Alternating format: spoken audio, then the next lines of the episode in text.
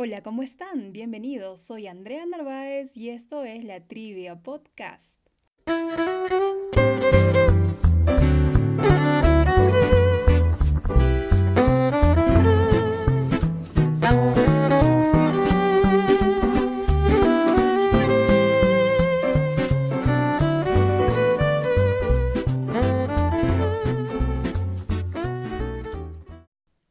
Es 5 de julio del 2021 y hasta la fecha el Jurado Nacional de Elecciones no ha proclamado al próximo presidente de la República del periodo 2021-2026.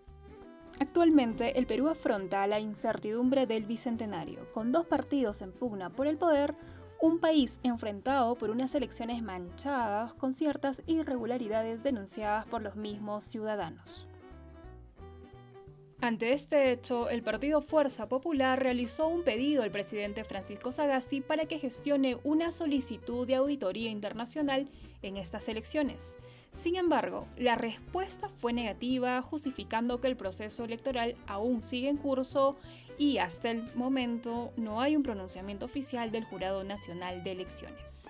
Además, la delegación integrada por los representantes de Fuerza Popular, Renovación Popular y el Partido Aprista Peruano viajaron a Washington para presentar sus demandas, pero no lograron reunirse con el secretario general de la OEA. Para conocer más detalles sobre este proceso complejo, conversamos con Alessandra Kraus, ex candidata al Congreso de la República, a quien le preguntamos cómo califica la actuación de la OEA en este proceso electoral. Califico la labor de los observadores de la OEA en las elecciones generales 2021 aquí en el Perú como poco serias y sesgada.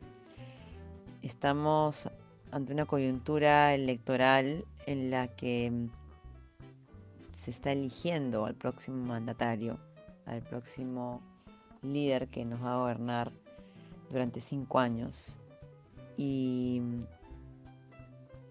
claramente hay indicios de fraude debido a las irregularidades que ya todos conocemos se han cometido frente a las actas electorales, incluso el mismo domingo, eh, frente a las cédulas de votación con los personeros de Perú Libre, que, que pretendían marcar las cédulas a favor de Perú Libre. Y para mí está claro cuál es la prueba del, fraude. Son las actas, las actas que requieren ser contrastadas con los padrones.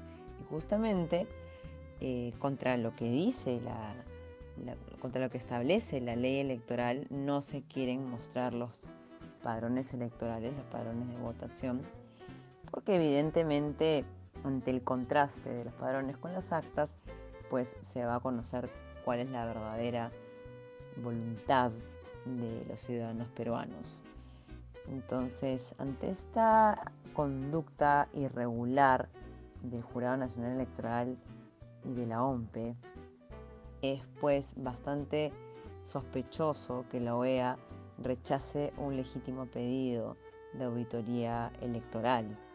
No solamente eso, eh, ya es de conocimiento internacional y no de ahora, sino de semanas atrás, que la candidata a la primera vicepresidencia de la plancha de Perú Libre es juez y parte, ya que es funcionaria del RENIEC, del organismo que se encarga del Registro Nacional de las Personas, el mismo que forma parte de los tres eh, organismos electorales que están pues manejando las elecciones eh, generales aquí en el Perú. Y bueno, es insólito que esta señora siga siendo parte de la plancha, incluso que la plancha siga participando y haya participado de las elecciones en complicidad con eh, estos organismos, ¿no? la OMPE, el Jurado Nacional Electoral y el RENIEC.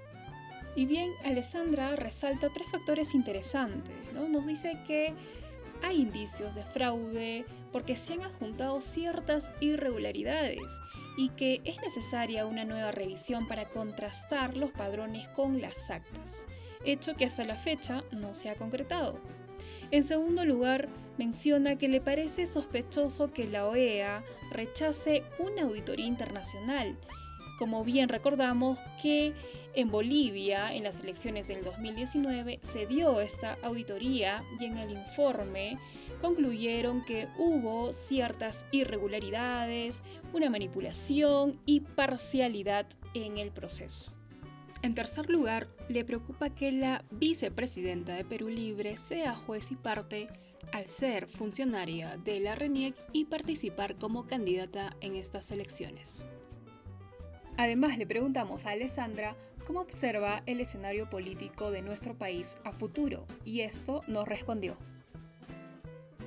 Mi lectura frente a este escenario político, qué es lo que se viene, qué le espera al Perú, definitivamente nos espera una lucha frontal contra la Asamblea Constituyente y es muy propicio que la ciudadanía organizada, aquella ciudadanía que defiende la democracia y las libertades y las valora, por eso sabe lo que está a punto de perder, eh, es propicio que apoye este referéndum que, busca hacerle contra a la Asamblea Constituyente, este referéndum que busca sostener la actual constitución y que no pueda ser renovada. Porque no se trata de cambios en la constitución como muchos repiten, se trata de una nueva constitución. Lo que pretende la izquierda es generar una nueva constitución que avale las acciones a futuro que ellos tienen en el marco del plan socialista y comunista, que es censurar la libertad de expresión, aquel que sea contrario al régimen va a ser privado de sus libertades, enjuiciado, encarcelado, torturado. Eh, aquellos que tengan propiedad privada, olvídense, el de respeto a la propiedad privada. Va a primar la estatización, la escasez, el hambre, el control sobre qué es lo que uno come, cuándo, en qué horario, si no cuenta con servicios básicos o no. Y esto no lo digo yo, lo dicen los argentinos que están pasando por este proceso, lo dicen los venezolanos, que son más de 6 millones que han sido desplazados, no han inmigrado voluntariamente, han sido desplazados de su país, porque ya es insostenible. Pregúntenle a los cubanos. Entonces, no necesitamos más ejemplos. ¿Queremos democracia o queremos vivir con nuestras libertades truncadas, con nuestros derechos truncados por las mismas Fuerzas Armadas que ellos van a legitimar, que no son las Fuerzas Armadas que están hoy eh, institucionalmente forjadas, son Fuerzas Armadas que van a ser reemplazadas muy probablemente por gente que hoy en día se encuentra privada de su libertad en la cárcel, prisioneros que han cometido delitos, fuerzas paramilitares que van a ser uniformadas, puestas en planilla del Estado y van a controlar tu vida. Porque así es como pasó en Cuba, así es como pasó en Venezuela y así es como probablemente vaya a pasar próximamente en Argentina y aquí en el Perú si es que finalmente esta asamblea constituyente logra ser exitosa.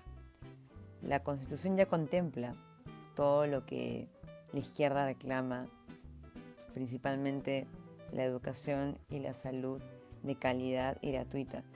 A la izquierda no le importa la educación y la salud de los peruanos, lo que les importa es que sus acciones estén en el marco de la legalidad y puedan perpetrarse en el poder. Yo celebro que la ciudadanía organizada haya marchado cada semana reclamando transparencia en el proceso electoral para preservar lo más preciado que tiene un ser humano, que es la libertad, y en el marco de una convivencia ciudadana, la democracia, que todos estamos a punto de perder. Este es el momento, estando organizados, habiendo despertado, este es el momento para defender un referéndum que le haga la contra a la Asamblea Constituyente, tal y como lo ha propuesto el doctor Enrique García. Así es que ahí estaremos todos los demócratas y todos los que defendemos los principios de la libertad. con fuerza. Estoy segura que vamos a conseguir juntos, unidos, los más de dos millones y medio de firmas que necesitamos para que nuestra constitución sea respaldada, sea defendida como se debe. Bien, agradecemos a Alessandra Kraus y realmente esperamos que nuestras instituciones, que nuestras autoridades atiendan el pedido del 50% de peruanos que están esperando que se aclaren estas irregularidades y se llegue a la verdad de los hechos, al margen de quien sea elegido. Ha sido nuestro análisis político semanal y no se olviden de seguirnos en todas nuestras redes. Esto es la Trivia Podcast solo por Spotify. Nos conectamos en el siguiente episodio.